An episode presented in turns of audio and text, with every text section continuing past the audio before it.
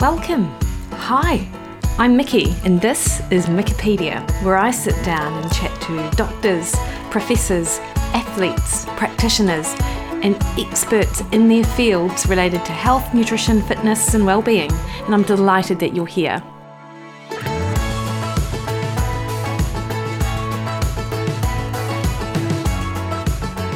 Hey everyone, this is Mikki Williden. You are listening to Mikkipedia, and welcome to today's episode. Hope you're having a great week. This week, I have the opportunity to speak to Melanie Wales. She is a yoga teacher, fitness coach, massage therapist, and urban farmer actually, and we discuss all about her transformation over the last six years that has resulted in a weight loss of 145 pounds. Now, I came across Mel over on Instagram as we were using the same nutrition app, and one link just leads you to another. And over the last couple of years, I have just been stunned by her progress, her consistency and her willingness to share those tools that have really helped her in her journey. So that's what we talk about today in our podcast those nutrition and training tools that helped her.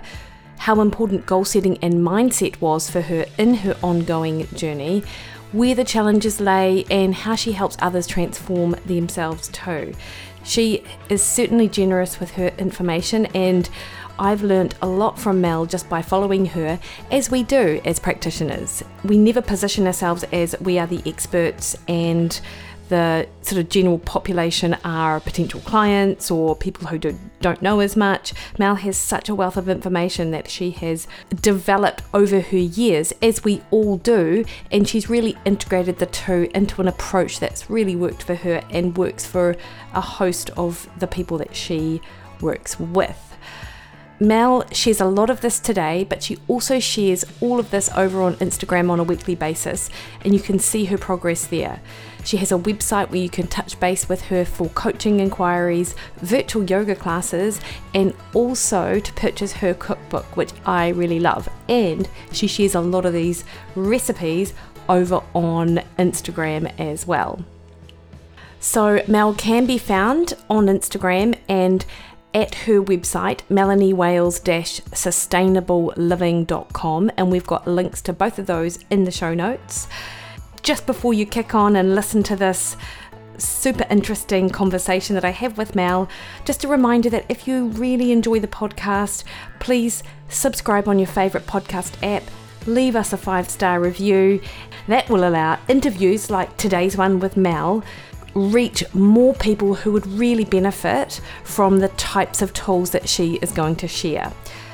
In addition, if you feel like being able to contribute a little bit more, why don't you join my recipe access portal where for $12 a month you get recipe library that has over 800 recipes updated weekly, you get my weekly emails, you get weekly forums with me over on Facebook and the opportunity to pick my brain about anything nutrition related through our online messaging service. However, I just love that you're here. Thank you so much for tuning in and enjoy the conversation that I have with Melanie Wales.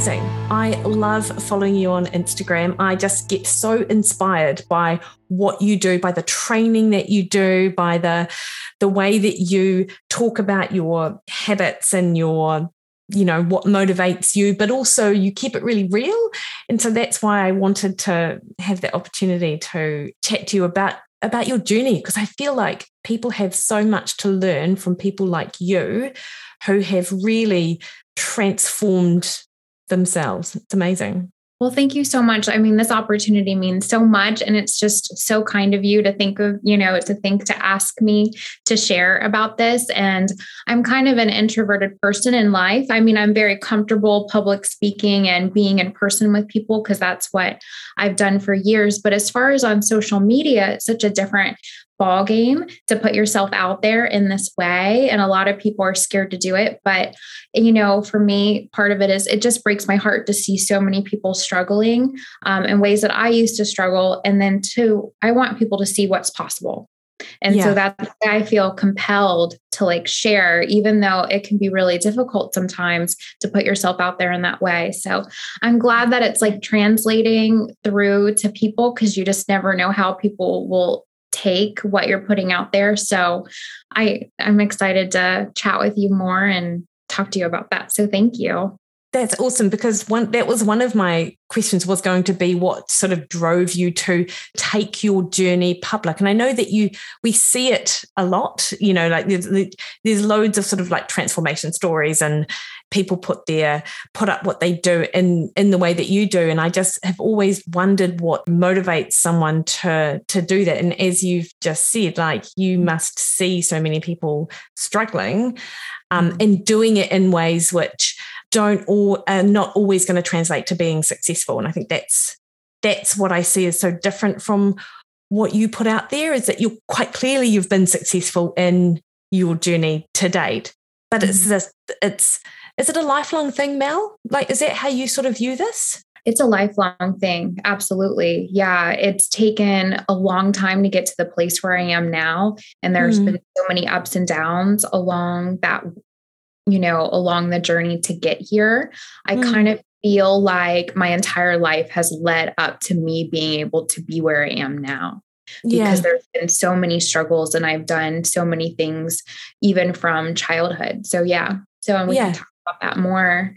Yeah, yeah. can we actually? Because I'd really love to understand more about your background and obviously from the social media aspect. And I will put links to your social media um, and, and how people can find you in the show notes.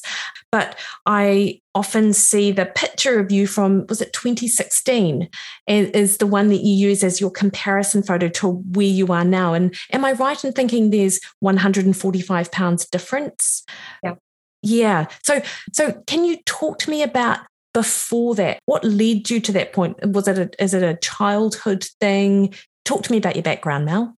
Yeah. So do you want me to, are we like officially starting? Because I know to- we are on.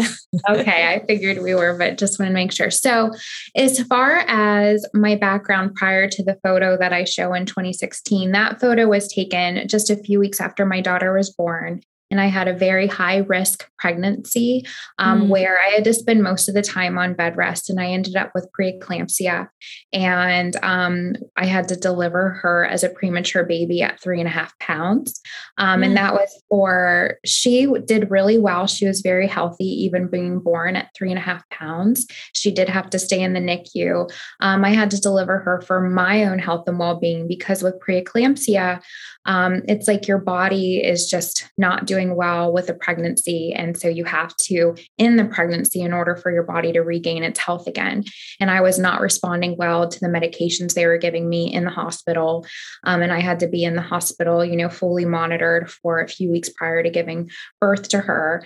Um, and throughout my entire pregnancy, it was just very rough. I had to I just was nauseous 100% of the time. You know, the feeling you have when you're just about to get sick and you just kind mm. of feel that underlying feeling of just unwellness, but you can't quite put your finger on it. And then even other people would be like, oh, just buck up. It's fine. Just do a little bit at a time. You'll be fine. But I just always had that sense of like unwellness where I just, had no energy. I was nauseous all the time. Um, and I knew that the way that I was feeling just wasn't right. But there was mm. nothing that was quantifiable when I would go to the doctor where they would say, This is something that's going on. Until finally, um, I went to the doctor and they're like, You're actually not leaving the hospital. We're admitting you right now. Wow. Um, so it was a very, very scary time. And during my pregnancy, I gained about 90 pounds. So mm um, in a very, very rapid time. Part of it was, I think, because of the nausea. Eating is what took away the nausea, as well as prior to being pregnant, though always a curvier person, a little a bit on the heavier side, but not extremely heavy. I was very active.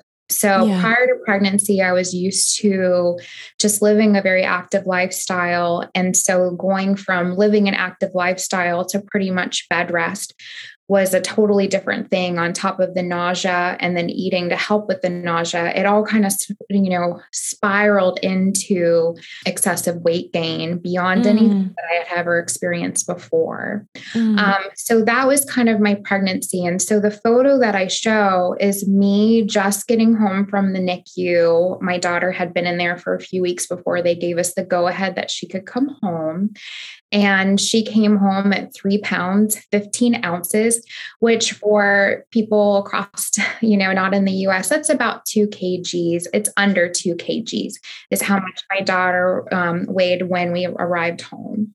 So I here I am in this body that's so much heavier than I'd ever experienced before. I have a premature baby to take care of. Um, my husband was going through some trials with work and some stress on top of that as well. And so it's just we came home and we were just in the thick of it. And prior yeah. to having a daughter, I had always taken, you know, done some nannying, been around kids, lived my whole life, even like helping with little babies. But, you know, life always throws at you this next challenge. So I, I got to come home with a premature baby, which I had no idea how to handle. Yeah. And so that was a really hard period of my life. Um, but it's what has also spiraled into what I've been able to accomplish now. Because during that time, I was not able to breastfeed her normally because she was still too small. Because to put in perspective, we actually had her home. She had been in the NICU for a couple weeks, and then we actually had her home about six weeks before her due date.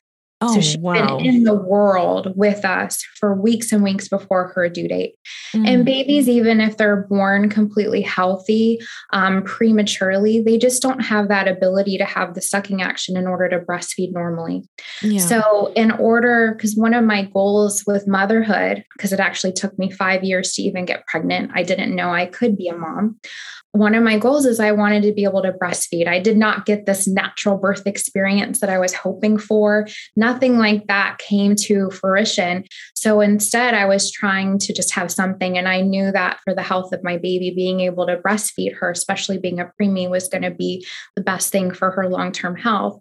Mm. So, in order to breastfeed a premature baby, you have to pump. And in order to be able to stimulate enough milk production, I had to pump every two hours for approximately 20 to 30 minutes every two hours around the clock for 24 hours a day. And I did that for about two months. Wow. And so, you know, there was this clock where I, so during the first two months of my daughter's life, like my sleep just yeah. was non-existent. So it's a ma- it was like torture in a sense. Yeah. Like I have to do that. And one of my worries before giving birth, um, and do you have kids? I'm I'm a stepmom. Yeah. And yeah. so, but one of the worries, you know, sometimes that a lot of us, like parents or prospective parents, have is like, oh my gosh, when I have a kid, I'm not going to be able to sleep. And how am I going to still function and do everything I need to do? That was actually a fear I had. And so then here I was thrown into this experience where I was literally like sleeping for maybe 90 minutes at a time around the clock and then pumping and feeling like a milk cow with putting these things on and just doing your best and and getting just drops and so that you could feed your your precious baby.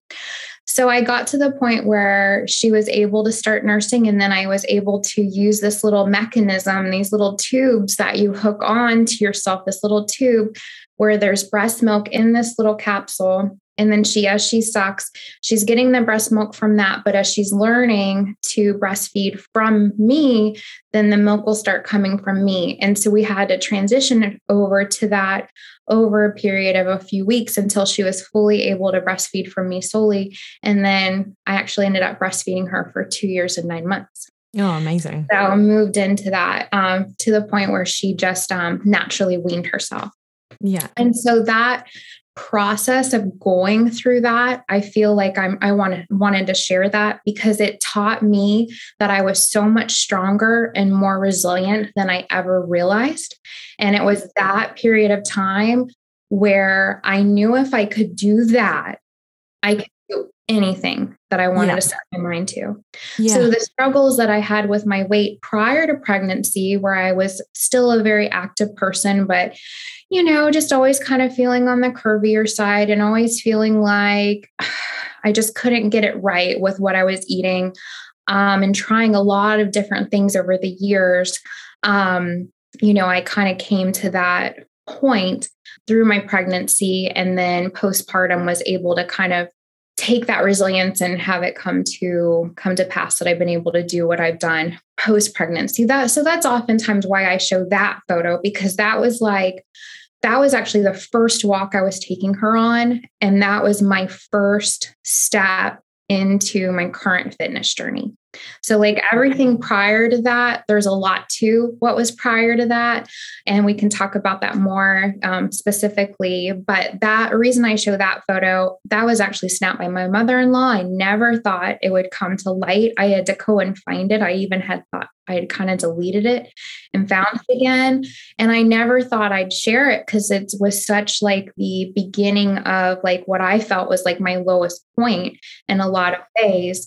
But what I realized later and why I'm so willing to share it, and a lot of people even don't realize that my little nugget is there three pounds, 15 ounces in my shirt. About to take a walk on her, walk with her. I have to like zoom in so people can see her. Um, and a little, yeah. And so she's there and that was our first walk together. That was my first step in getting active again postpartum post bed rest post preeclampsia all this stuff with the breastfeeding was still going on and so that was kind of my starting point into this like new vision that i was starting to create for myself becoming a mom for the first time and and going into that. So that's why i tend to share that photo as opposed to something prior to pregnancy yeah. And if I think about you prior to pregnancy, Mel, you were obviously active from a diet perspective. I mean, you you just mentioned you had you had some challenges with with how you looked, maybe. You know, you were slightly curvier, but didn't mm-hmm. really nothing sort of um, worked, if you like, to get you to looking in a way that you wanted to look. What was your dietary approach? You were you were super yeah. active from a diet perspective. What kind of mm. things had you tried, if anything, or were you just eating to support your activity, or how was that? Yeah, I've tried, I tried a lot of things. And to take you all the way back to childhood, um, I grew up on very much a typical Western diet as a very young person. You know, when we when I would go out to eat with my mother, you know, drive-throughs were the t- the norm. Um, snacks were usually not packed. At home, of course, she would cook at home a lot, um, but a lot of it was kind of that semi homemade type of cooking. You know, maybe chicken breast with like box mashed potatoes with like a yeah. cream of chicken soup added on with maybe like a little iceberg salad on the side. So that was kind of like really, really early on. Um, and due to that, I started gaining weight pretty rapidly as a young person. I was always heavier, you know, in elementary school and middle school. And so, very early on, I recognized that I needed to make a change um, with how I was eating. And now, with that, I was always very active. So, growing up, I was an amazing swimmer for fun. I loved to dance for fun. I did gymnastics for fun. I did walking. I did biking. I just was always doing something. So, I mean, I could do handstands and the splits from a tiny little girl. I could do cartwheels and rolls and jumps, and I would hula hoop. And I had this little mini trampoline I'd go and play on every single day. I mean, so my natural inclination was always to be active. I'm happiest the more active I am. And that is something that has always been with me my entire life. That's never changed. Mm. And so for me, you know, activity was just always there, but nutrition always, you know, wasn't. So around the age of 10, 11, 12, I started cooking for myself more and starting to kind of read about things. So I started to include a lot more fruits and vegetables just naturally on my own. And I started even calorie counting at a quite a young age. And when I was 14 years old, I actually went through my first transformation and lost quite a bit of weight that first year in high school. But I mm. did it hmm. rapidly, I did it on pretty low calories. Um, and I just didn't do it in the healthiest way. I definitely did over restriction. Um, and but i a part of it was i was reading in magazines you know you need to eat 1200 calories. Yeah. Um, right? You know a lot of the things that they had in magazines and this would have been in the 90s so they um you know so i tried those things and then i would lose weight rapidly. But then what would happen is i would gain it all back. So that was transformation number one happened when I was 14 years old. And it was quite apparent. You know, I think I lost about, you know, 50 pounds as a 14 year old um, and got very, very slim for at least where I thought I was at that time. And so then I gained that weight back. And then as a 17 year old, I had gained the weight back that I lost was similar to where I was before, if not a little bit heavier. Um, but at the age of 16, to take you back just a little bit before we get there, I actually started practicing yoga. And mm. it was something that I got very, very involved with. And I was a very dedicated yoga practitioner. So for the first several years of my yoga practice career, I did something around three hours a day, every single day for three to five years. Wow. Yeah. So up until the age of like 19 or 20. So I did that. And then I would, you know, walk along with that and do, you know, I just was always very disciplined and always very dedicated. So, kind of leading into my next transformation, when I was in high school, I had gained that weight back from the age of, you know, say 14 to 16. Around the age of 16, I found yoga. And then through finding yoga, I found a lot of peace around food. I found a lot of peace with myself, and I was able to lose the weight again in a much more sustainable way, a much slower way. Mm. I wasn't heavily restricting food. Instead, I was trying to stay active and I was trying to find peace around what I was eating. But moving into the yoga community, one of the things, especially in that time in the late 90s, early 2000s, is there was quite a huge um, expectation of clean eating and whole food. Yeah. And even in vegetarianism and veganism and things like that. So, as I moved into this transformation, I definitely moved into like eating more whole foods, more unprocessed foods, and that helped me lose weight. But it almost became looking at certain foods as bad, and I can't include the, those foods in any way into my diet. And it was definitely spurred in to the community that I was with. And because I, like I said, I always had lended towards the the curvier side of things. Of course, think in the late 90s, early 2000s, who you're thinking of is yoga people. You know, yeah. yoga people in that time are incredibly lean, incredibly slim, and they're looked at and they're vegetarian, they're vegan, they're looked at it as being the kind of that epitome of that body type and I mm. was softer. I didn't have that type of muscle tone. I was incredibly impressive with what I could do. I was incredibly impressive with my flexibility, my strength. I was known for being able to, you know, do all of the, those types of things.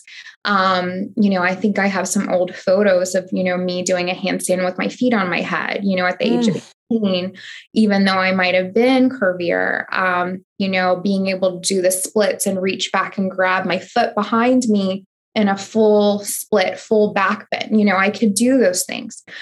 You know, like I said, I practiced three hours a day for years. Um, and so that kind of led me into this vegetarian lifestyle, this clean eating lifestyle, and this kind of good and bad food mentality where I couldn't even have imagined, you know, integrating some of the like what I call now more like treat, fun, processed foods in moderation. I didn't even include that in moderation. Yeah. So I was able, though, to kind of be in a slightly healthier version through my transformation through mm. that time. And I was able to maintain a healthier weight for a while. But the weight did kind of slowly creep back on over a period of years now, not months like it did when I was in my teens, but now over a period of years, it kind of just started to creep up until the point where, you know, I was kind of maintaining throughout my 20s, you know, weighing around 190 pounds, which I think would be around 75 to 80 kgs. Yeah. You know, so definitely not slim, not huge, but definitely overweight, definitely curvier than I felt comfortable with. Mm. Um, and through that time, I was definitely being in the yoga community. Um, not you know i love that more and more people are out in the world with being more athletic no matter their shape or size and showing what they can do in the body that they live in and that they should be proud of their body at the time that i was living in it was not I don't know. I just what didn't have that inside of me to yeah. be able to feel as confident because just at the time I just didn't have that confidence in myself just to be like, listen, I can do this. I'm curvy. Yeah all good and like I still have value and I still have worth. And I still felt I had value and I still had, felt like I had worth, but I didn't feel as comfortable just putting myself out there yeah. like to like get on video, to take pictures of myself, to show what I could do, to show that hey, I might weigh this much, but I can do a handstand and put my feet on my head and I still feel great. So I spent a lot of my 20s like that, just curvier, very athletic, and eating the so called like clean diet. Mm. Now, leading up to a few years before I got pregnant, I gained a little bit more weight around the time of getting married and buying my house. Because so for yeah. me, stress has always been my kicker for like and this is what goes right into anybody who follows me on social why I now am such a huge ad- advocate for meal prep and meal planning. So it had nothing to do at this point. Now, so right before I got pregnant, a few years, I had even come to terms with the clean eating thing. I had really started, I wasn't a vegetarian anymore. I was eating more protein. I was, you know, dancing again and doing yoga and doing my garden. And though I was still curvier and, you know, I felt great, you know, yeah. I still felt really good inside and I had a lot of energy. And I was like eating pizza, you know, that I made from scratch from my garden, like literally from my garden, like everything came from the garden. We've got chickens back there we've had since 2010. We I was canning my own produce. I was like living the whole slow food life. Yeah. Um, so I had really come to terms with a lot of ingredients, trying to integrate some fun foods in moderation and feeling really confident, comfortable around that and around food. So even though I wasn't doing this rapid transformation, I was just kind of finding myself in a much more comfortable mindset in myself and my body and where I was at that time. So, this is, you know, 15 years has gone by since my initial rapid transformation of extreme, you know, calorie cutting to my second transformation of clean eating, yoga, vegetarian to just kind of coming to a much more balanced place, much more similar to where I am now. Yeah. Mel, can I ask you, with your second transformation, when you were in the yoga community and you really sort of identified as part of that, mm-hmm. um, were you still having a lot of time with the people you were around as you were sort of transitioning more into the more balanced sort yeah. of um, Mel. So how did how yeah. did the people around you how did that influence at all your decisions around food um, as you were making your transformation back to something a little bit more balanced? Like was it a hard thing for you?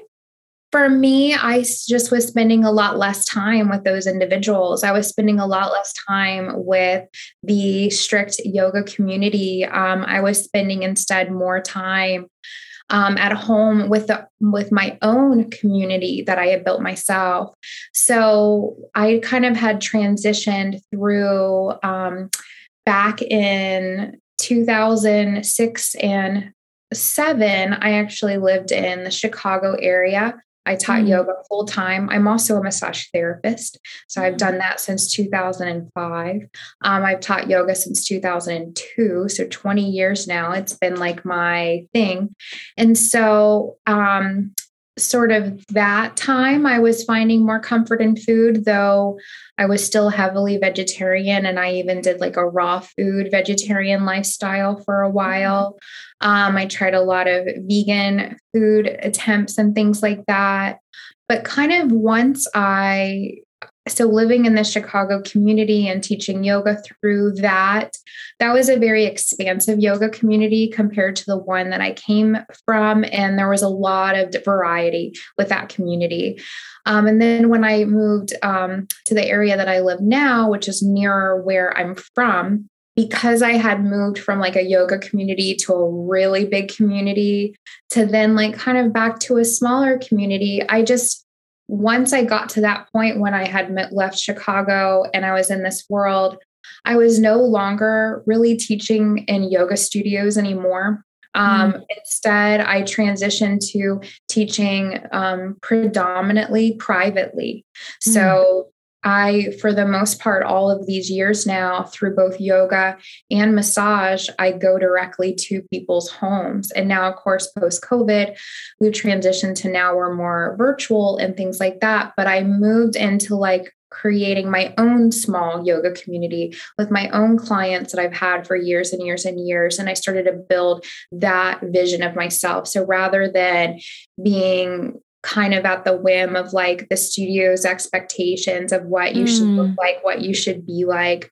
Because in even in Chicago, being a slightly curvier yoga teacher at the time, I was well um, received um, mm. but because with by the students but not necessarily the studio owners um, mm. because there was um, a certain vision and expectation that i think that some of them had not all but if but mm. enough mm.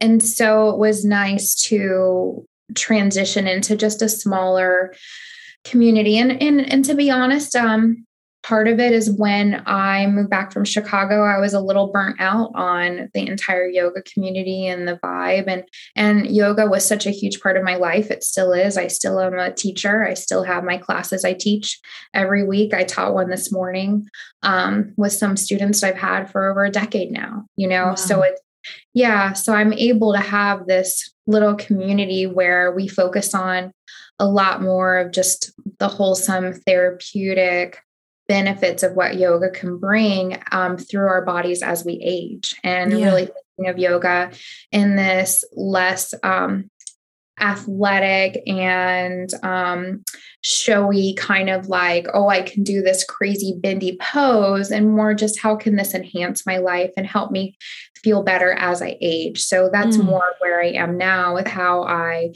approach my yoga classes. It's much more focused on recovery, therapeutics, feeling good from the inside out, and from there. So, yeah. to answer your question, so being less a part of that community and more part of another community really um, helped.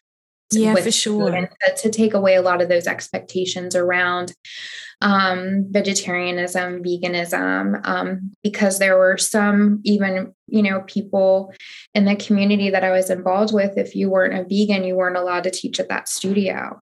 So, mm. um, so there was like strong expectations of like your food related to your your um, identity, you could say, um, yeah. in the community that I was involved with originally. Yeah, so interesting, isn't it? So I when I talk to people about how they make changes to their diet, what often comes up and i'm sure because i'd really be interested to know what what this is like for you as well and i'm sure that we'll get onto it but you've just sort of highlighted a little bit there is that it's not just our expectations of ourselves and and our diet. It's what others expect us to um, to present ourselves to the world. You know what do they expect from us? And the type of foods you eat and the type of training that you do. And does that match the expectation of the person you are? You know and and you've had such a transformation. And and i guess one of my what I'm really interested to know, which which um, just across the time, is how your transformation has been received by the people around you. I guess mm. because that's yeah. one yeah. of the hardest things for some people. Yeah. So I think the fact that I went through two transformations in high school. yeah. two quite dramatic, you know, transformations at some of the most um trying times in life when you're mm. feeling the most you know yoga really saved me during that time it gave me something to help me with my stress i mean when i look at my life i look at pre yoga and post yoga pre baby mm. and post baby though yoga and and then post baby and with post baby that also includes adding weightlifting. Those are the the huge things that have really spiraled me into transformation yeah. um, and finding who i am and, and letting that continue to evolve. So currently the people in my life like i i do have um, a yoga class that i've been with since right after i had my baby. So they hired me at the height of my postpartum Um, experience. And but they say now like oh we were so happy to hire you because you're so unintimidating. You weren't that yoga girl that you might expect that's just like you know that might be intimidating to women just starting to want to get into some type of regular activity that's totally. gentle and lets them kind of you know meet them where they are and all of that so that actually was a benefit you know in some ways there um, and then another group that I have had for so long, they've seen me through so many things and I've seen them through so many things. So it's definitely a very welcoming community where you just come as you are and we just grow with one another and we make changes along the way. Now, for like my immediate family, immediate friends, mm. like I am so blessed that you know, my husband and my close friends, they just love me for who I am, no matter what I look like. My husband takes me for wherever I am, however I am, because, and as he will always say, you know, you're always you and you're always beautiful to me. Like you're just Mel to me. Yeah. You're just you're just you. And we met right after I moved back from Chicago too. So like my journey of being a wife and all of that started pretty soon. And and and that also was incredibly healing for me just to find an amazing man, an amazing partner to start building a life with. Yeah. Um, who always took me for just me, even my struggles through the years and seeing me go through all of these transitions and changes. And so, you know, we joke with each other that it's just like, oh, it's a new me every month, you know. you know, like it's just fine. Like, you know, it's just a new me and and and it's like you've been married to like seven different people this point. um, you know, so like the the the you know person he met right when we met in my early 20s right when i moved back from chicago to our early married life doing our garden and being homesteaders and urban farmers to you know going through the journey of not thinking we could ever be parents you know we mm. dealt with mm. that for 5 years together and we were fine with it one way or another but then magically all of a sudden having this little bright little being who you know popped into our world and that was just a magic and miracle of itself and then you know my daughter she sees the photo of me then and she doesn't remember me like that at all only from photos and so it's been over three years now that I've had a hundred pounds off. So, I mean, I lost uh, my original 100 pounds, you know, just within the first two years. So she yeah. really has only seen me and recognizes me that. And now my daughter is home, not feeling great from school. So she may pop in. That's no problem. Okay. No problem. Um, you know, and that's one of the things that I'm sure we'll get to with social media is I want to show that like this has all happened with having a preemie baby and a husband yeah and clients and all of that still going on. It all is yeah. still happening and it's always nonstop. So the people around me and my my intimate community are just so supportive and they don't treat me any differently, which is just yeah. amazing. Now, it if is. I run now what's funny though, I'll say, which has been um, I think just kind of silly, is it's funny to run into neighbors who don't remember me at all. And I just like, I'm just like, oh, it's like a whole new start. Because I'm like, oh, I remember them and they were kind of dusty. and they're like so nice. And, and then they're like nice now. And I'm like, oh, okay.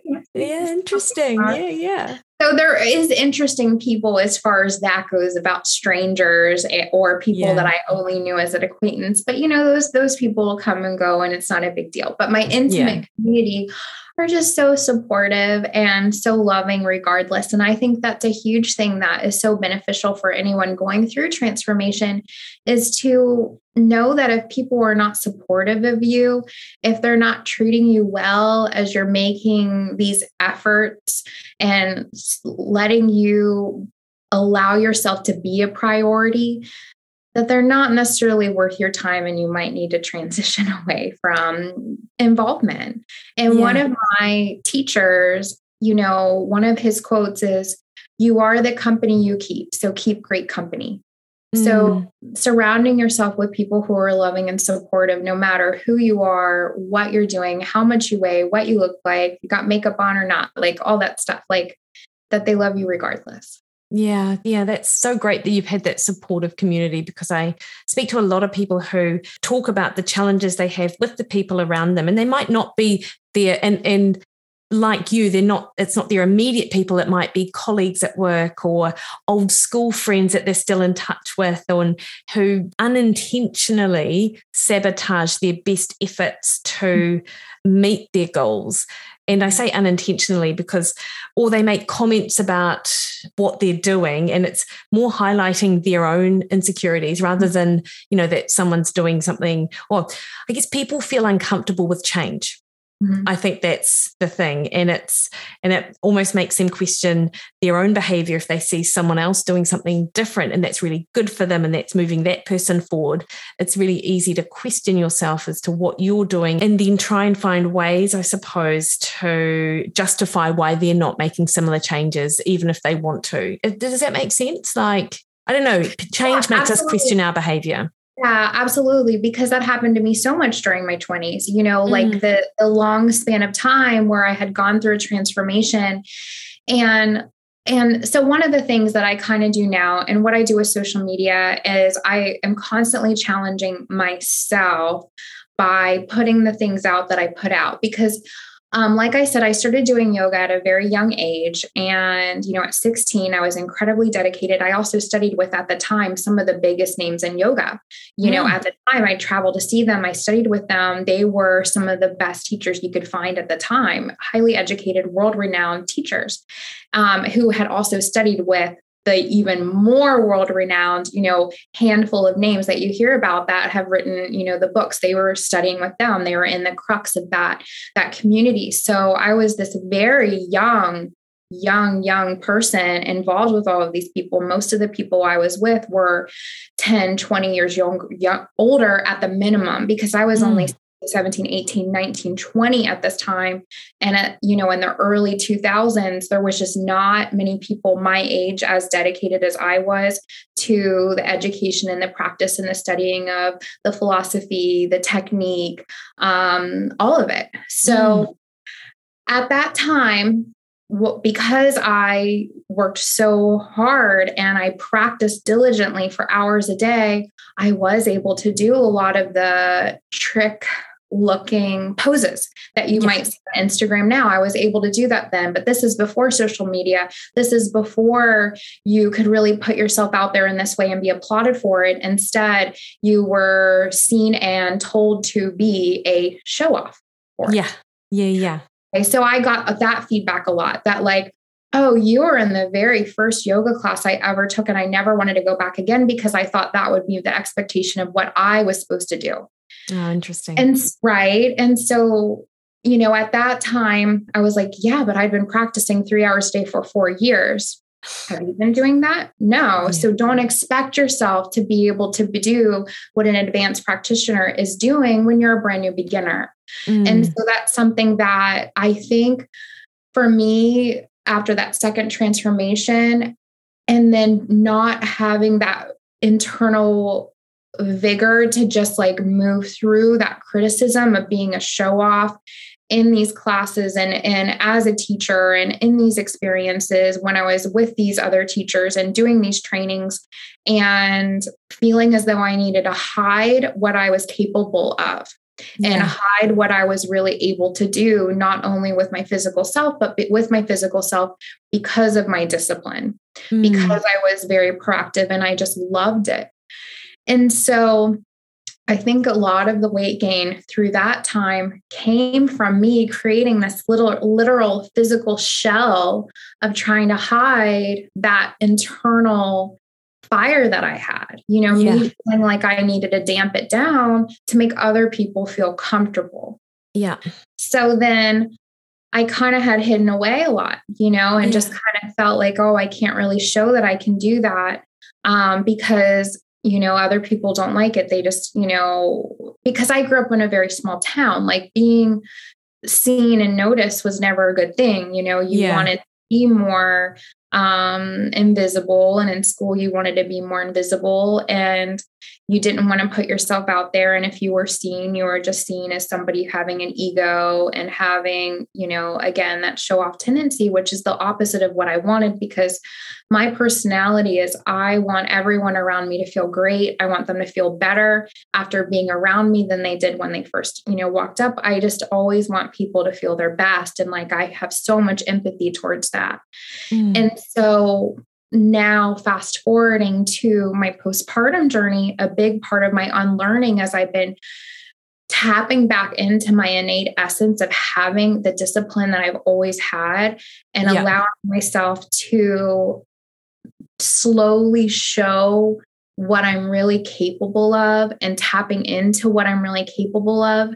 A big part of my journey on sharing on social media is me getting past feeling uncomfortable with being seen as a show off or someone who thinking that showing that like what I'm capable of is going to demean or take away what other people are capable of. And mm-hmm. instead mm-hmm. realizing that showing what I am capable of can show other people that they are capable of it too. And I really feel that that's exactly what your social media presents. You know, it's it's all it's filled with um, positive messages, a real realistic kind of expectations. You talk about your journey a lot, which is great. So anyone coming across you isn't under the impression that you've always been this fit um, uh, strong. And I mean, you've always had these, uh, yeah, these um, you've always been the strong fit individual who's always been weightlifting and has always thought of thought in the way that you're sort of thinking now you know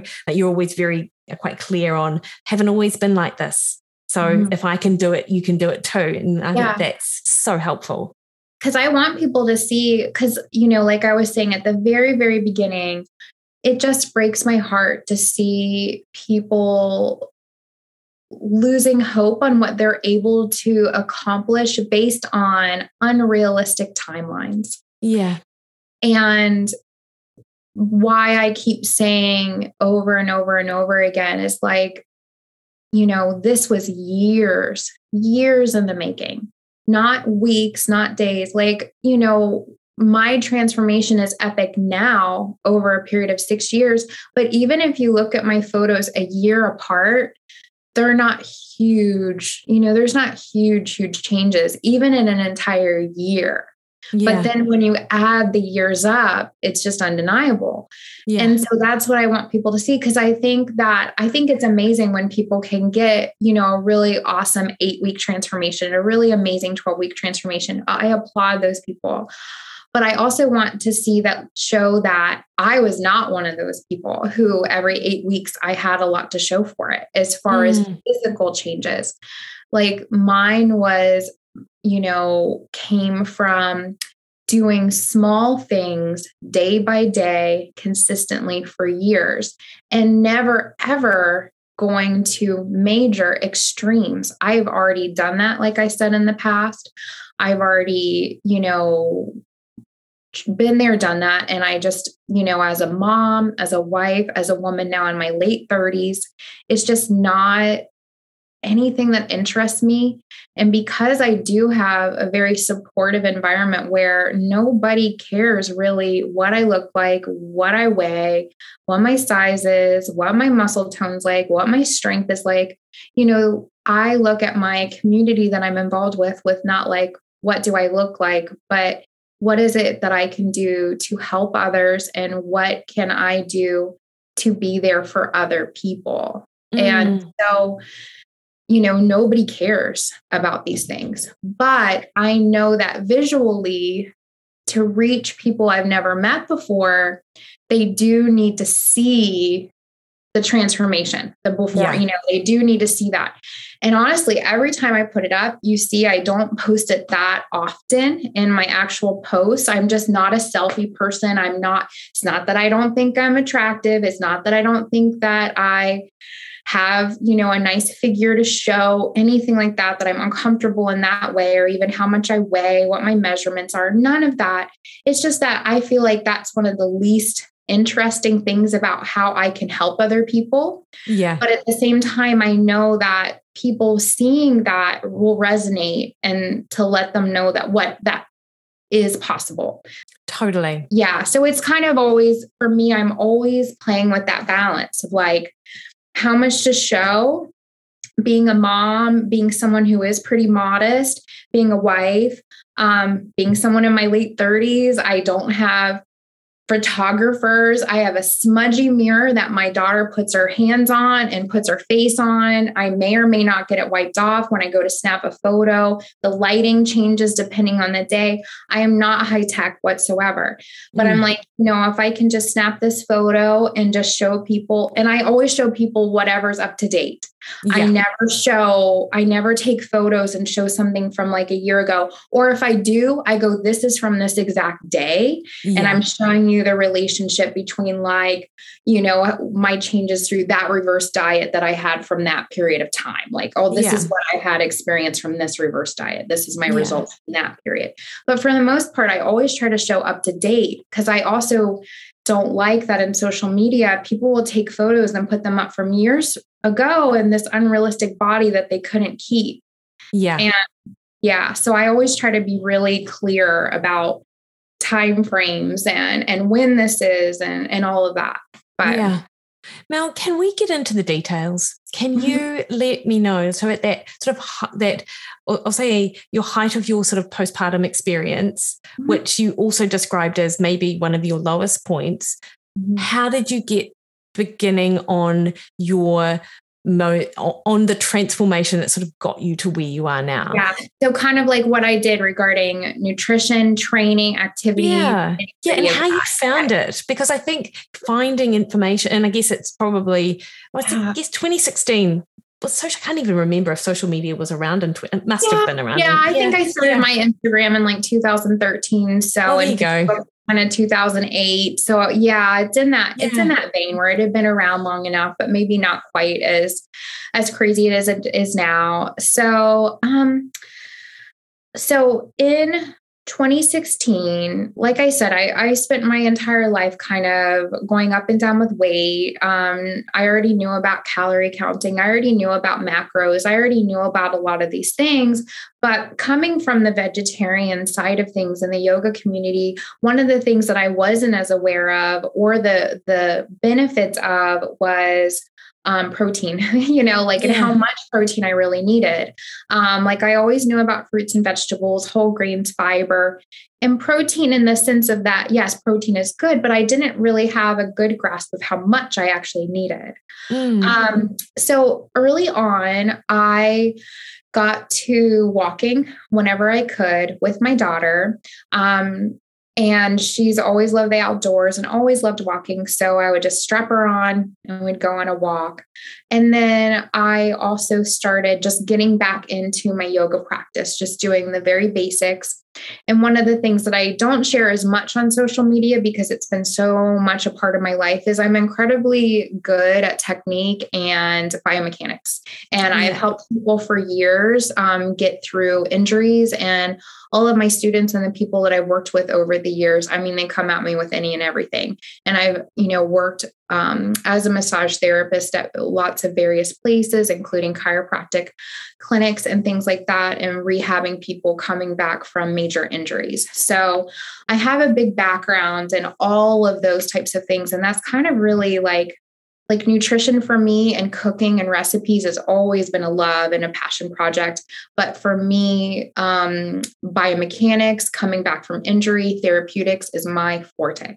So yeah. that is something that I have been doing since 18, like helping people in this way. And as a massage therapist, as a very therapeutic, biomechanically driven, like yoga teacher and practitioner who also studied dance, like body movement and just movement mechanics is just like my forte. So as I was coming back from um, my postpartum and being a heavy body, I still know knew what I could do.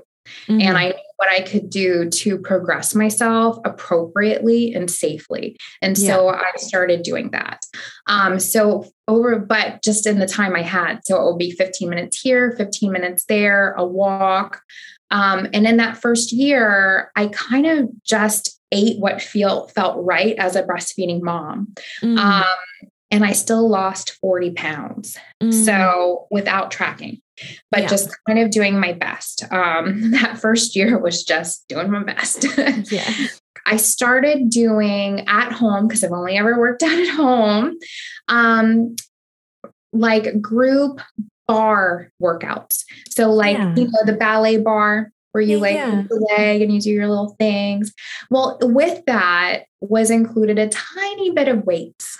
And I just remember being 245 pounds. You know, I'd already lost 40. You know, my daughter was turning one. I started doing these barre classes as a low impact way to start moving my body more than what I had been doing.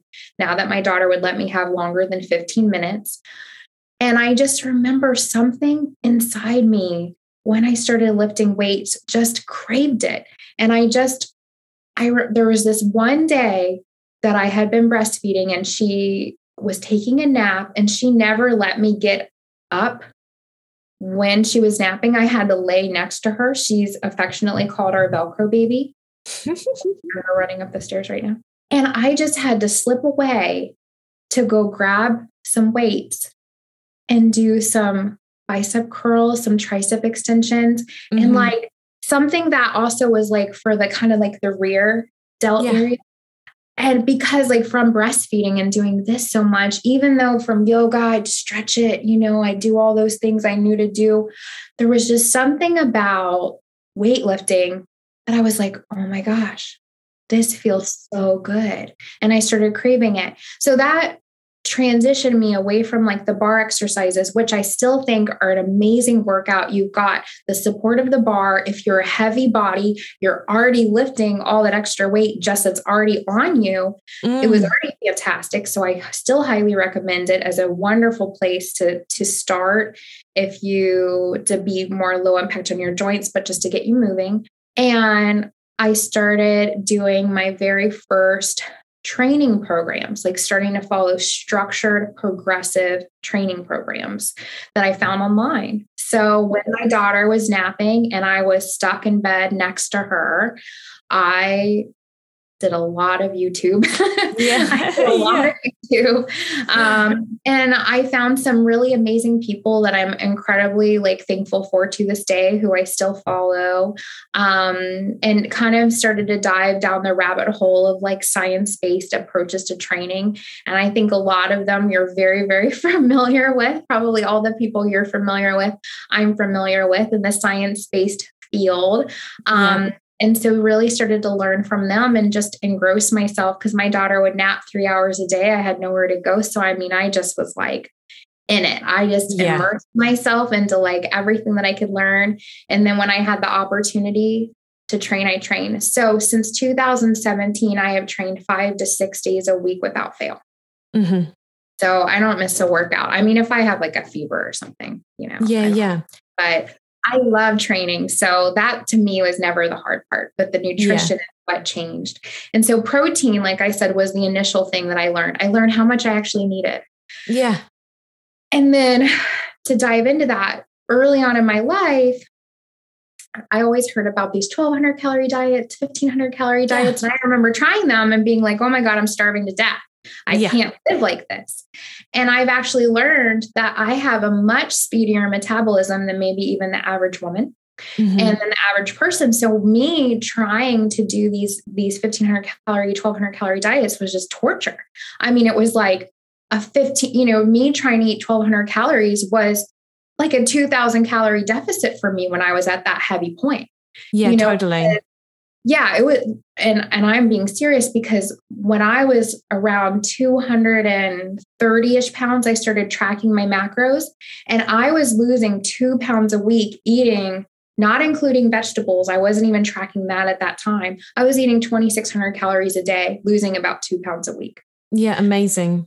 So i just had this speedy metabolism and i and yes, I'm active. Yes, I have more muscle just even to begin with, maybe than the average person from my background and always being active my whole life. But I just was like, oh my gosh, my metabolism is, is so much speedier than what everybody else is talking about. And I'm yeah. starving at those calories. Like, I mean, just dying. Yeah. And so for me, figuring out that uh, figuring out what my actual maintenance calories were and how much to actually peel back was like a miracle to yeah. just diet on a 400 to 500 calorie deficit, which for me, throughout a lot of my journey, was actually to 24 to 2500 calories. That was a 500 calorie deficit for me. Yeah. And you, like, you say you have a speedier metabolism than other people. You coach people mm-hmm. in macros and stuff now too. Is is your experience more? Um, do you notice it a lot in people that they're actually, you know, that they can in fact diet on higher calories than what they would have thought, given that we've all sort of consumed this fifteen hundred calorie a day sort of diet um, mentality?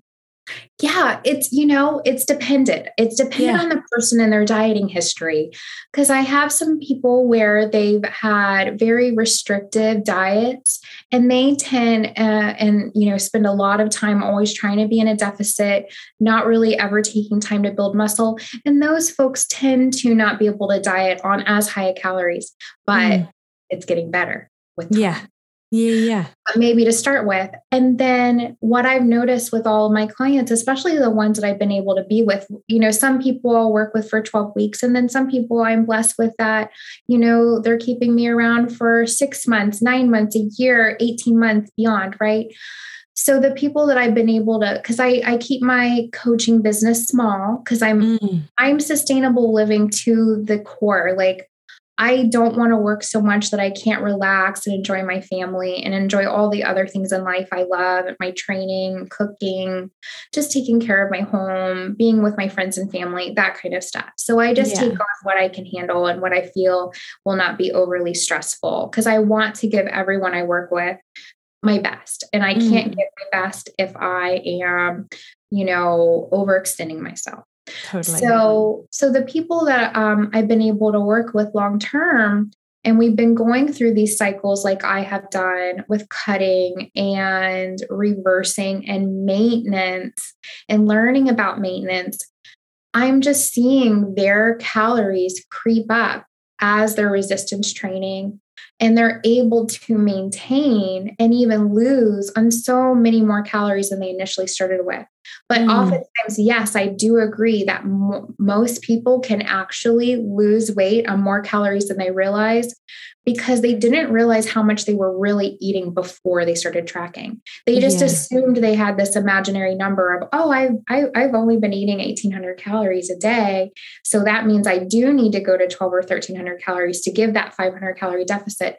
And they do that. But really, with weekend eating and plenty of untracked licks and extra heap of that, peanut butter, whatever it is, they actually were probably eating closer to 26, 2700 calories even. Mm. So they actually were able to even lose on 2000, which is 200 more than they even thought they were eating to begin with. So I mean, yeah. yes, very much so.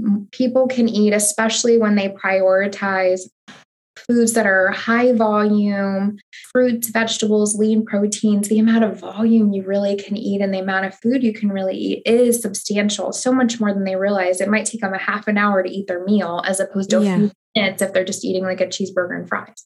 Yeah, totally. Yeah. And yeah. Mel, so your first um, step yourself was obviously figuring out your maintenance calories. Um, and I imagine you must do that with your clients. How do people do that? like how do people figure out their maintenance calories? Yeah. Yeah. So there's a few different ways that they can try doing it. You know, they can just initially track everything they're eating without changing anything. Mm. Um, and, you know, weigh themselves and kind of see are they maintaining, are they losing, are they gaining? That's kind of a quick and dirty way to do it if they're going to try. There are calculators, though they're not super accurate, but they can kind of get you in a ballpark range if you go online and you do like a TDEE calculate TDEE calculator mm. to kind of give them a little bit of a ballpark. And what I also notice with talking to my clients is that I can kind of intuitively grasp if they typically have a higher metabolism or a slower metabolism than most through the questionnaire that I give them and, and just having our initial intake conversation. Like with a brand new client, I first have a full questionnaire that I give them that they fill an email to me. And then I kind of put together like an initial rough draft of their plan. But then I get on with them like this. And we usually talk for two hours to kind of solidify mm-hmm. everything, get to know each other. So that's another thing why I take on so little is because I really, I actually do these live chats and I talk to people and I help them through with training, technique, nutrition, all of that. So with maintenance calories, you know, trying to i mean i personally do love tracking apps logging food really putting it in there. Of course there's coaching apps that are amazing that kind of help you get a better ballpark than even the tdee calculators that are available online. But a lot of it is just trial and error and figuring out what you're currently eating which is very very eye opening when you track that very first week. I'm sure you can agree. Yeah because I think when people first start tracking, one of the things they see are two twofold. Usually their calories are either much higher than they expected or sometimes much lower because maybe with yeah. tracking they kind of try to be good, you know? Yeah, yeah, yeah. And they usually also notice, and I'm sure you see this too, that their protein is so much lower yeah. than they realize that they're really not getting a lot of protein. Yeah. Um, yeah so that's those are some ways to get started with it. Um, and hopefully that answers your, your question. Yeah no totally does. Because yeah. so so you found obviously tracking your macros um, doing the protein or, or, sorry figuring out how much protein you needed were, mm-hmm. were two of your sort of tools that you sort of used in that diet realm. And then of course the volume of food. And i think and i love the way that you put that out on your social media and you show the meals that you eat because i'm a volume eater. Lots of my clients are volume eaters and they can't believe how much much they can still eat, yet continue to lose weight because you're um, you often a lot of people think like you were talking about that they have to almost be hungry in order to be successful with losing weight, and you're like quite a good example of that's actually not the case at all. Absolutely, high volume food is huge. I mean, you know, I would say just really now in this this journey as much as i loved my clean eating and i loved my whole foods when i really look back and i you know be objective i wasn't eating nearly as many fruits and vegetables as i thought i was mm. and for me being the clean eater one of the things that i struggled with was the olive oil bottle like when yeah. cooking or nuts at the end of the night with a few chocolate chips and chocolate chips and, and, nuts are fine but i wouldn't realize like how small a portion really was for how much i was getting for that. Yeah. And now you know i could eat in a little tiny palm of my hand you know all of those calories, you know, say four or 500 calories easily. Whereas now I might have a really big frosty and or a really big bowl of oats and fruit and yogurt, you know, for the same amount of calories, but it's like I can't even tell you five, six times the volume of food, yeah. but for the same amount of calories. So making those key swaps was really huge and and letting you realize that you didn't have to feel starving from dieting. And honestly, that because with those transitions and those changes I made with really figuring out good high volume food, um, for me made such a huge difference and usually makes a huge difference for other people. And it can be scary at first for clients to start eating that amount of volume because because they have that inner sensation of fullness yeah. they think they must not be losing weight i'm sure you have had that experience with clients as well where they they're like the scale is going down but i'm so mm. full all the time like and i have to eat again i can't eat this much i've had clients yeah on me i just can't even eat this much and yeah. even and so for sometimes with those clients who are who maybe can't eat that much in the sense of they're very busy, they have a very short um, break for a meal at certain times of the day, depending on their career. Then those folks, like in my cookbook, I do have some more calorie dense options. And I remember needing them so much as a mom where I could only eat one handed and I had 30 seconds, but I needed to still get a meal in. So yeah. I still like having those options where, because not everybody has a half an hour to be able to dig into a meal. But, um, but yeah, most people are just blown away by really how much they can still eat and yeah. reach goals when they're not trying to cut a thousand, fifteen hundred calories off, or they're trying to live up to the expectation that in order to lose weight, there are those tricky numbers that we hear of the 1200 or 1500 calorie diet that they think mm. is standard, but it's not. Every no.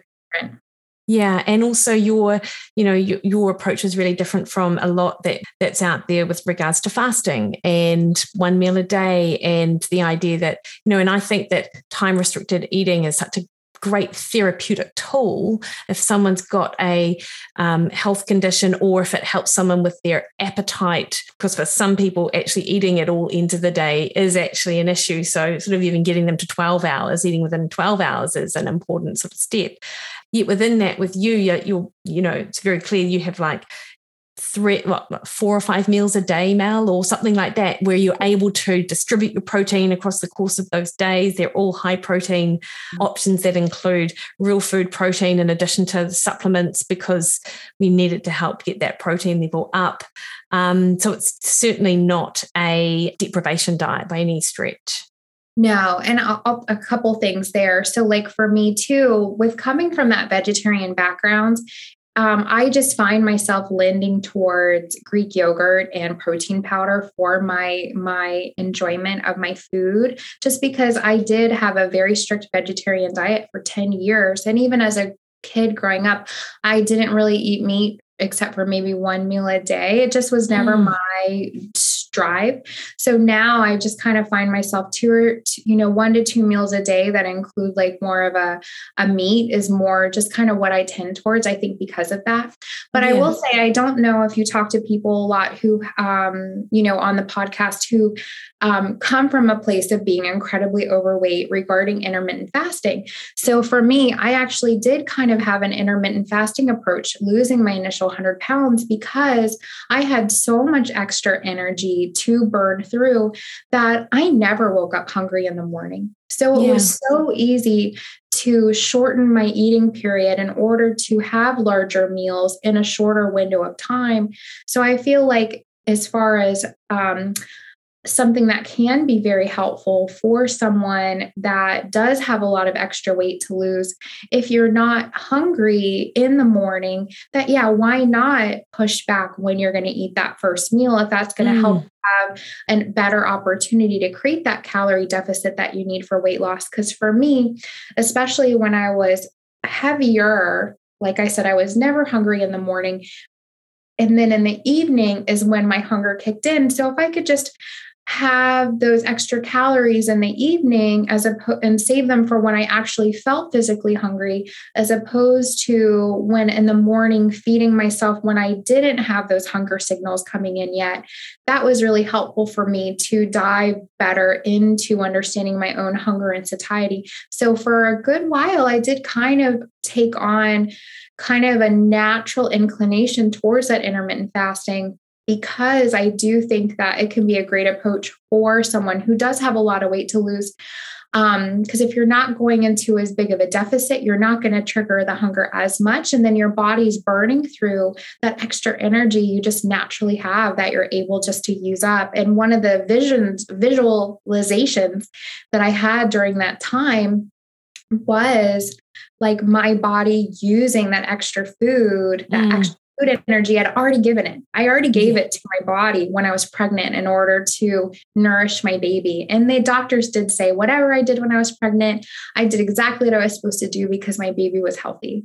Yeah. And I had this intuitive sense when I was pregnant. I don't know if this is accurate or not, but I did feel like my body was telling myself to eat more because she was so small. And I don't think she was able to get all the nourishment I was giving myself, mm. whatever was going on with our pregnancy. So I kind of had to give this regular influx of nutrition. And then she would get what she could take. And then my body, just as a mama would do, just took on the brunt of the rest because that's what we do for our kids. We just yeah you know, we'll do what we need to do to make sure our kids are safe. And so they said whatever I did worked. So one of my visualizations I had while I was initially losing that weight was like, you know, I already ate this meal. You know, I already yeah. had this breakfast. I just had it, I just had it a few months ago. And I'm just now using that breakfast up. So, I totally love that. That's great. Yeah, because yeah. I think um, I think one of the things that is really detrimental for people's mindsets when they're going on a transformation journey is this expectation that they're going to feel deprived. Yeah, absolutely. And so, if we can get over that hurdle of thinking that what they're doing is deprivation, instead, it's giving them the opportunity to thrive and be well and have more of that abundance mindset. That yeah. makes a huge difference in someone's opportunity to have success. And then in addition to that, one of the things that I had to do as I was doing my YouTube, you know, journey learning and what I've always tried to translate into all of my students or clients who are new to yoga, to dance, to weightlifting, to nutrition, to macros, whatever it may be, that we really have to step into this with this beginner's mindset to let go of these preconceived notions we've had in the past. Because a lot of times I'll have a client going, I know how to lose weight. I've done it in the past. I, I'm going to do what I've done before. I'm going to cut out carbs. I'm going to slash my calories like this. I'm not going to drink my wine. I'm not going to have the dessert. I'm not going to go out to this dinner. Um, I've done it before. I know how to do it. I, I don't need your help, you know, but they need my help, but they don't need my help, you know? Yeah. And yeah. So, yeah. And so they'll, they'll t- talk me through this. And then I go, well, but you always gain your weight back, right? And they're like, yeah, yeah, yeah. But that's besides the point. Like, I know how to lose weight. I just do this. Yeah. And, and so part of it is unlearning these patterns that we've had, these things we've seen as trends, and letting yourself try something new and yeah. going through that fear, you know, of the initial, which I think is one of the things maybe you were wanting to chat about was about not jumping the gun when something yeah. go right. Yeah, completely. Yeah. Completely because the what you what you've just said is so true. Like people are like losing weight is actually relatively simple because of all of the things that we've just talked about that people can do. Like they can slash calories they can cut carbs they can shorten eating windows they can do all of that stuff and that will result in a weight loss. But it's that sustained behavior change. It's putting the time in, it's instilling those habits, laying that foundation for something which is then, therefore, just the way that they do things rather than the way that they're doing things for eight weeks, you know, and that's what leads to that sustained weight loss. Because otherwise, they wouldn't need to come back and they wouldn't need to go on yet another diet. They wouldn't need to put into practice those things that they've already done before that worked last time. Mm-hmm. It's absolutely it so it's that um, when things don't go right you know or don't go the way that you expect them to go how do you keep your head in the game to then just you know continue to do it? That's the bit i think that people find challenging. Yeah and that's why one of the things why talking about how I try to show timelines on things and try to reiterate, like, and just so I try to share with my weekly updates, which I've done like prior to sharing them on Instagram, I had been sharing them for close to a year in like a private group. So, like, I had kind of gotten used to kind of like, hey, this is what's going on with my journey. And my response in those groups was always so positive that I was like, maybe I need to just get comfortable with just sharing it with everybody. Um, because I as being a yoga teacher one of the things that I've always done is you you walk into the room And you're there to offer service to help people go through their life and go through their journey and to feel better by the end. And one of the things you do is you sit into this role of like letting your own life experience be an opportunity not in like a really um, direct way of like oversharing about your own life but in this kind of way where you can relate to probably what other people are going through because we're all human and we're all going through this human experience. So how can you translate that into your teaching and into the practice that resonates with them? And so that's one of the things that i attempt to do with social media and with my weekly updates is to take what I'm going through on a weekly basis and use it as an opportunity to teach people why they might be experiencing what they're experiencing along their journey so that mm-hmm. if that makes sense that way it's like it is my life and it is what's going on weekly but it's also just what everyone is going to experience as they're going through it scale yeah. fluctuations bad sleep an injury schedule changes, like whatever might be happening, that all is going to happen and how that might affect you on your journey and your experience of your training and of your sleep and of your nutrition and ways that you can cope with those things um, when they are going to arise because they're going to arise. Because mm. one of the things that um, I'm sure you experience with your clients, what I've experienced with my clients, what I've experienced with myself is especially early on is you know how many times have we thought i'll just start on monday. Yeah. Monday. Yeah. And that mentality always leads to so much more struggle than is mm. needed. Yeah. And so how can we use the practice of forgiveness and self-love and self-kindness to be what is the forefront of our journey. Yeah. Because one of the things I try to translate in social media with my clients, with myself, is doing this as a way to celebrate the opportunity of being able to move and feel good and eat well, and that in no way is it a punishment. It's something you're doing for yourself, not to yourself.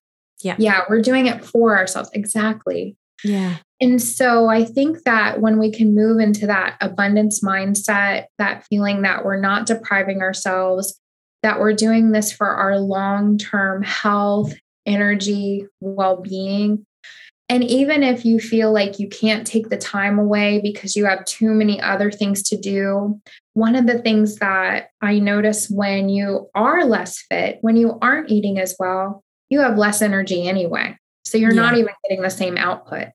Yeah. But if you're fit, if you're healthy, even if you took that hour away, hour away from being directly involved with your whatever it is, name the list, you have because you took it that time away, you get it back in spades. You just yeah. get it back so much more than you even realize in so many other aspects because carrying around extra weight or even if you're slimmer on the slimmer side, but you're not very strong, just being weak and tired or just weak and overweight, like it's so much harder to do everything.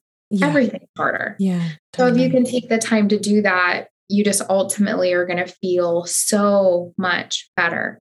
And so it's so worth it. So, yes, yeah. I try to translate just kind of what I'm going through into how I'm trying to teach. And I try never to, I try never to let my stories just run on end. I try to have a beginning and an end. I try to yeah. let people have a little takeaway, nothing yeah. too much, just something that maybe they can take away with them that week that might be helpful in some yeah. way. Just something small because we can't do everything at once, but we can make those small changes to kind of get us there. I think I don't know if we're quite on the track of where we started that little initial conversation, but no, that's perfect. That, as needed. yeah, no, no, that is absolutely it. And and I get and again, that's what I get from your messaging on social media as well. You you like yesterday, for example, you had like four things these these are the things which I found really important in my journey. And you always and and with your clients, you always relate it to something that you um, that is true to you and your clients, and you let people know that this is you know the way that was for me. And I feel that's really good from that expectation management perspective when people come to your page and you always have that real um, just that positive outlook on it but you also let us know when you know look i've been sick sleep's not been great. I'm recovering from my surgery, which you've just had. Was sort of almost as part of this transformation. I feel it's not like a, it's almost a different, but the same part of your sort of like ending, ending your transformation, but sort of becoming who you yeah, are. Kind of a yeah, a celebration of like everything that I had done before to get to this point. Totally. Yeah. So for those like listening, so in 14 weeks ago, I have lost so like I have lost 145 pounds. I went from around 283 at the peak of my pregnancy because I still take that 283 because delivering a three and a half pound baby, hey, that's a lot of work. you know, I'll take yeah. that as part of my weight loss. Yeah because it's not like that was just like it just happened. There was an emergency C section that was involved with that. So, yes, I lost 145 pounds. I went from 283 to um, 138 pounds mm. naturally. In two years, I lost my initial 100 pounds. And then through the site, through three plus year or through three years, I should say, of cycling through fat loss phases, reverse diets, and periods of maintenance, as well as integrating diet breaks and plenty of calorie planning. As I'm sure, you know, and calorie cycling and things like that, I was able to spend the last three years building a substantial amount of muscle strength while losing fat completely changing my body composition. And in some ways, I would say um, the 100 pounds that I lost to get me from, say, the 283 to a one around 183, I feel like I actually look more different from weighing 183 to now 138 with only a 45 pound difference. But because of all the focus I put towards protein, resistance training, progressive Amazing. overload, has really changed my body composition to such a different place. And I'm five five. I don't know what that is in centimeters, but it's a very average height for a typical female. So not yeah. short, not tall. And so it's a very, very comfortable place for me to be. So once I reached about 138 pounds, I was able to maintain that on around 2,700 calories. And that was something that I built up over time to be able to do that through my reverses and things like that. And I was able to maintain that weight for a full year um, before I then went into having reconstructive surgery, which mm. is something that I planned for, saved for for a very long time. And so I had around two pounds of just extra skin removed from my lower abdomen because that's where I carried most of my weight. And if you see my before photo, you'll see that I tended to carry a lot of weight in kind of that lower belly region. Mm. So once I had lost that, I had a lot of skin elasticity, a lot of looseness there that was very, um, it got in the way. It just mm. really did. And then after two years and nine months of breastfeeding and weight loss, I was never someone who had much of a chest either. So, um, you know, I lost pretty much all of like my breast tissue. So I, you know, really didn't have anything there and they were lower than I'd like. So I went through and having a full tummy tuck. Though my core was very strong, I did not need any help with musculature. So I had no diastasis recti, no need for any muscular intervention. I also had no liposuction. It was just pure skin removal. So mm-hmm. they made an incision hip to hip. And the skin that is now on my abdomen, which you can see in my latest photo that I just took this week, um, the skin that is there from my abdomen is what was originally just above my belly button. Wow. So everything from my original belly button and down has been removed. And that was about one um, kilogram or two pounds of weight.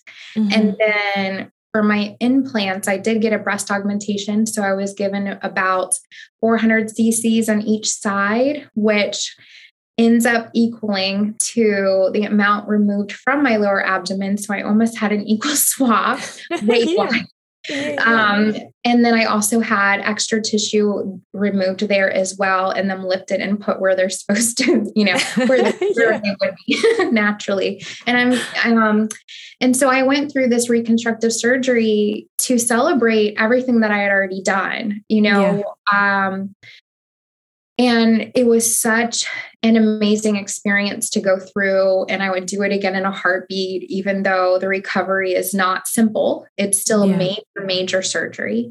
Um, but also seeing my journey of recovery where I'm only 14 weeks post op and I'm have all of my strength back and Amazing.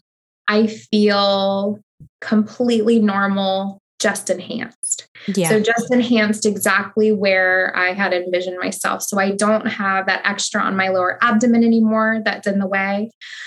Because, you know, just imagine having on yourself two whole pounds of just extra skin from your belly button down. I mean, yeah. it just is, you know, was so uncomfortable. Yeah. Um, and I get so many questions you know because i can take I, from the side you couldn't really see it and because i was so lean you know, I'm very flat and I'm very modest. So I didn't want to like show it, you know, there's only yeah, so much yeah. you really want to show, you know, like to the world.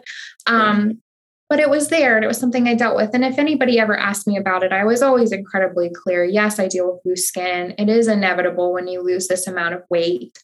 I'm very lucky that on my legs and arms, I tend to, to not hold much weight there to begin with.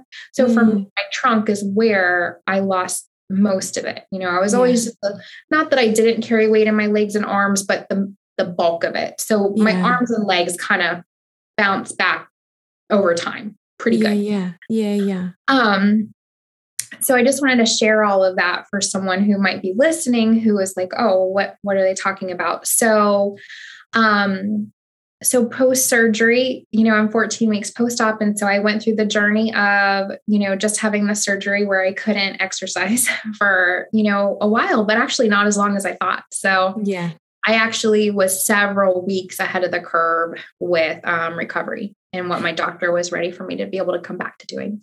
And probably because you were so fit going into surgery. Yeah. Yeah. And I highly recommend if anyone is wanting to do any type of reconstructive elective surgery that they're choosing to do, to not use it as something they do at the end of a fat loss phase and they're like, oh, this is my celebration for this, or to use it as um, a fix mm. or weight loss um, or anything like that. Because if you don't already have your habits around you know, a comfortable amount of exercise or eating in a way that feels good to you, a comfortable amount of food, um, that you won't be nearly as successful. And it is a very expensive undergoing. You have to take time off and you also have to go through, it's not comfortable. There is pain involved with it um, you know, when you're having major surgery. So it's not something you want to go into thinking it's going to fix. You want to yeah. already be on top of your habits, your nutrition, your training, because then you just can get right back into it. And if you're going into it healthy, it's going to you're going to heal so much faster. And so I actually use my nutrition the exact same way that I did when I was pre-operative where um, post-op i was like you know i have a lot of tissue to heal a lot of scars to heal all this fascia to real heal re-heal across my belly as stuff was stretched down like a curtain um, mm-hmm. and my belly button was put in a new spot which is wild but so exciting um, and you know, all of that happened and that all has to heal. And that's going to heal through your protein, your fruits yeah. and vegetables, your micronutrients. You need all of that. And so I didn't restrict calories after my surgery. I still ate four to five meals a day, all of them with a minimum of 20 to 35 grams of protein per meal, spaced out across the day. And I, you know, sat in a little crunched area, but every hour, like the doctor said, I got up to move around just a little bit to keep blood flow circulation. I approached my post op period the exact same way I approached any goal I had regarding my health and fitness. Yeah, amazing. Just, yeah. Yeah. Every day I just did the maximum amount that I could. Yeah. And ate exactly what I knew I needed for my body. And some days, you know, just initially post op, the max amount that I could do was just standing up and walking around maybe one little circle every hour and going to the bathroom and back. And that's all I could do. And then so that's yeah. what I did. And then it just progressed slowly from there. Yeah, amazing. Yeah. Mel, so you mentioned that you know you had some key people that were really influential in your journey with regards to who you found on YouTube and who you used, um, and obviously you share them on social media. Are you able just to share with us now for the listener, like who might not be familiar with these people, who it is that you found super helpful in your um, in your journey? Yeah, sure. And there's even maybe a few people that I don't necessarily mention on social media because I don't necessarily use their products currently, or mm. maybe they just share podcasts or they just have YouTube videos and they don't necessarily use have programs or products that I currently use. But um, Coach Mark Carroll out of mm. Australia mm. has been fantastic. I started following him and I want to say 2018.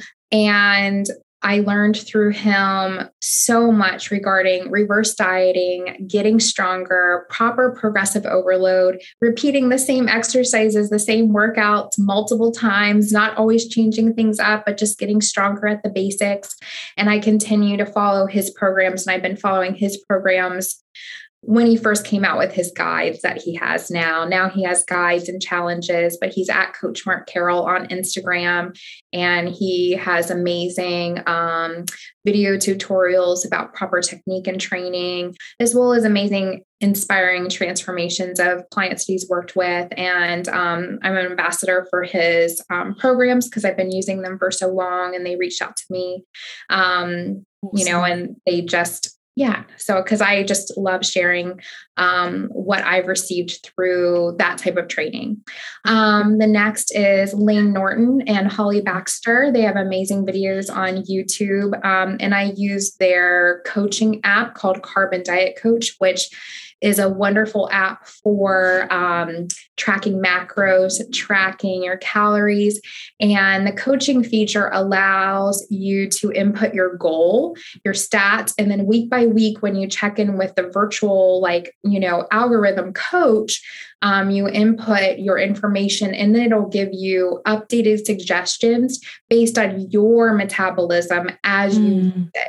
And for me, one of the reasons I absolutely love it is like I said earlier, with having a faster metabolism, me just going into a standard um, online calculator I would have to put in my stats, but then put in that I had extreme activity and an athlete amount of exercise in order to even get close to the recommended maintenance calories for what I actually needed. Yeah, so yeah. whereas this app will ch- will give you an initial recommendation, but as you use it, it will tailor it more and more as time goes on. So many of even my one-on-one coaching clients also use this app, and we work with it synergistically um, to help them with their goals, and they love it. So awesome. that's something else that I've used.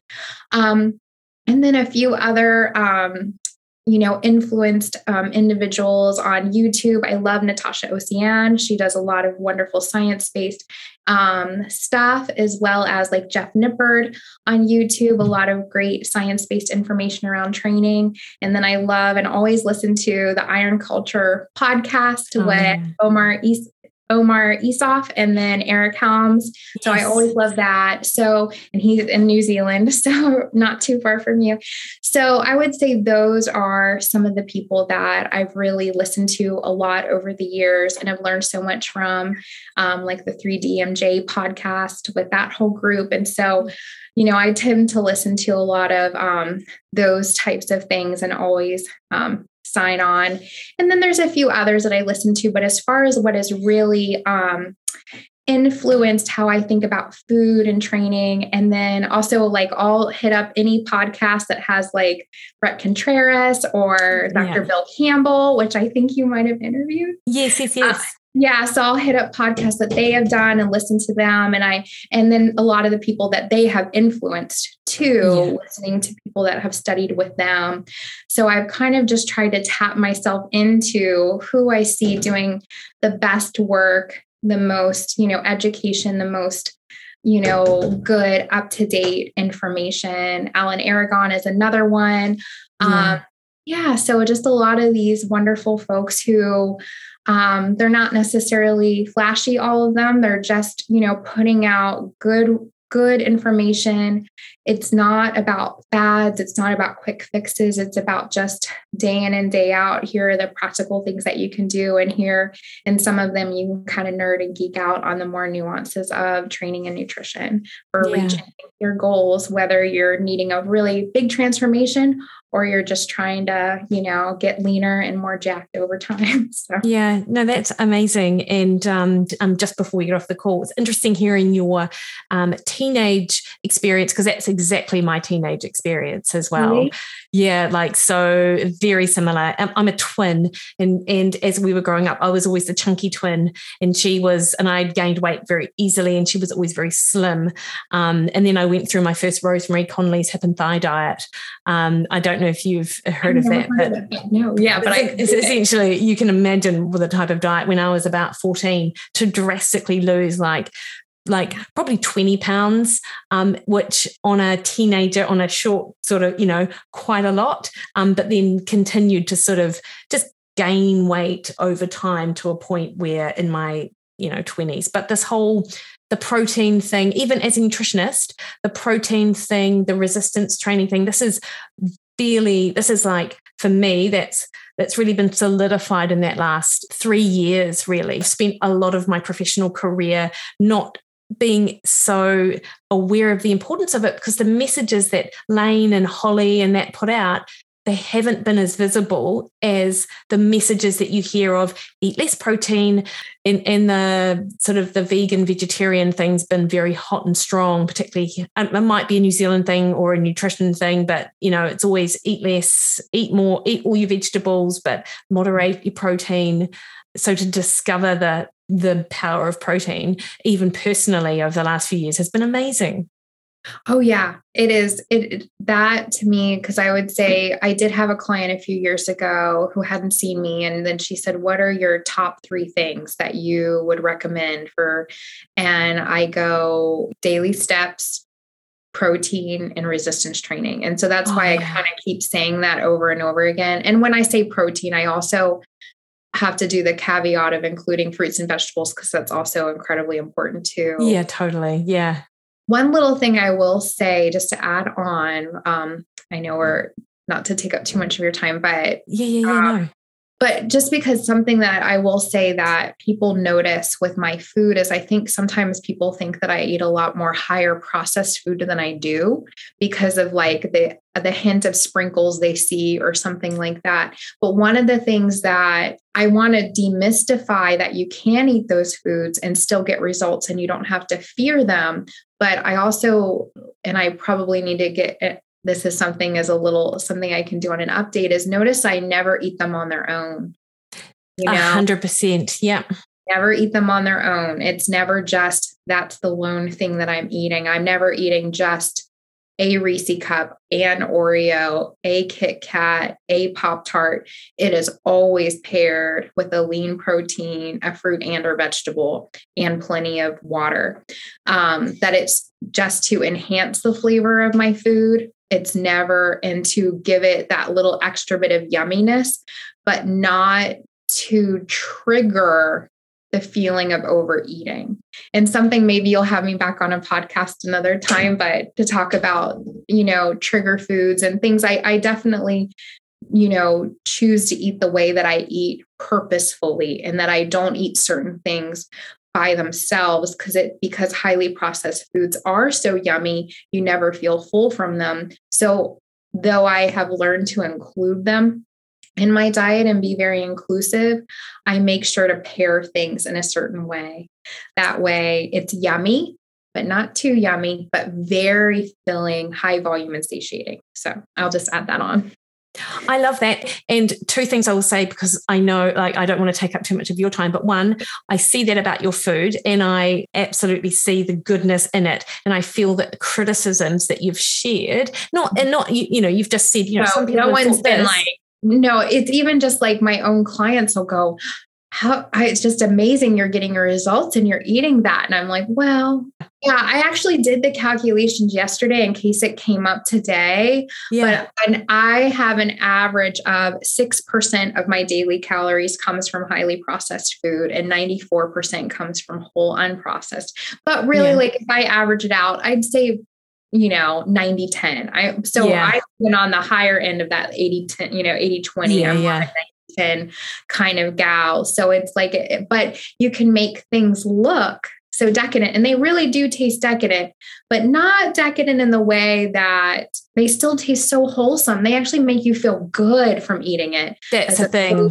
You actually feel good. Like I got on this podcast fueled with my apples with cinnamon yeah. and my you know, protein pancakes, you know, yeah, and there yeah. was some yumminess on there. So and Mel, are you currently taking clients or are you full? Like, what's your Yes, I'm currently I am currently available to take on clients. I also do online consultations as well. So if someone awesome. just wants to talk to me for an hour and book some time to um, go over whatever they're doing, whatever plan, and if they need help with just um, setting goals and you know creating more of a structured plan. Because one of the things i notice um, is that people try to do too much all at once. So helping to narrow someone's focus is something i'm really helpful at um, and then I am taking one on one online coaching clients if it's the right fit. Like I said, I send out a questionnaire and we kind of go back and forth for a little while to see if it's the right fit.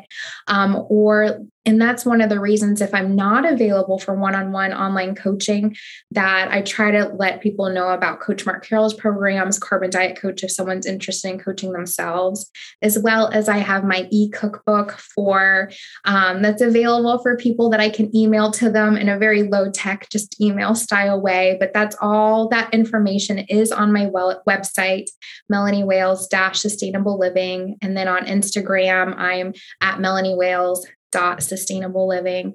Um, and so all of that. And i love as far as clients go i love working with people who are just excited to transform. They're ready to not beat themselves up about the process and they're just ready to go slow and just make these small changes still eat delicious food still enjoy their life but really excited to start integrating just some training in a really balanced and, like I said, like sustainable living type of way because I'm not about crash this quick that it's going to take time, but you're also really going to actually enjoy it this time.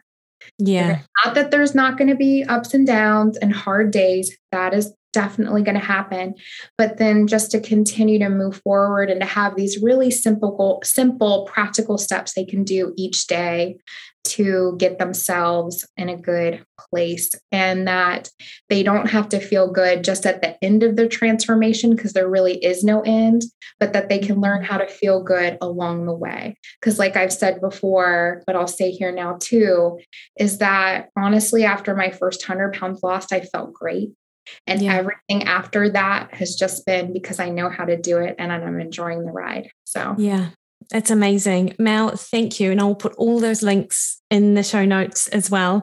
And um, I really appreciate you taking the time to chat to me because I've just been, I've been loving following your journey. I found you at Carbon Diet Coach and then just started following you from there. And I just love seeing you continue to progress and you share your knowledge so well. And it's so accessible to so many people. Um, so it's been a real pleasure chatting. Thank you so much. Thank you so much. It's been an honor, and I really appreciate the opportunity and just your ongoing support and friendship we have found over social media so that we can cheer each other on. I really appreciate it. Awesome.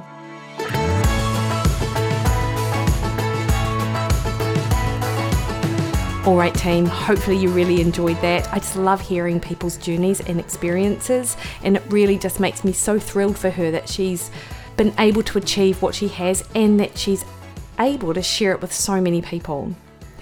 Next week on the podcast, we go back to a bit of geeky science stuff, and I had the opportunity to sit down with Dom D'Agostino, who is like the OG of the keto world, despite the fact that obviously keto's been around for a lot longer than Dom. And we talk all things both science and practical on a ketogenic diet. So absolutely, if you're interested in this space at all from a research or a practical application perspective, make sure you tune in next week. And what I will actually mention, which I don't think I've mentioned before, is that if you are interested in protein powder, if you love clean lean protein, head over to Nuzest website www.nuzest.co.nz.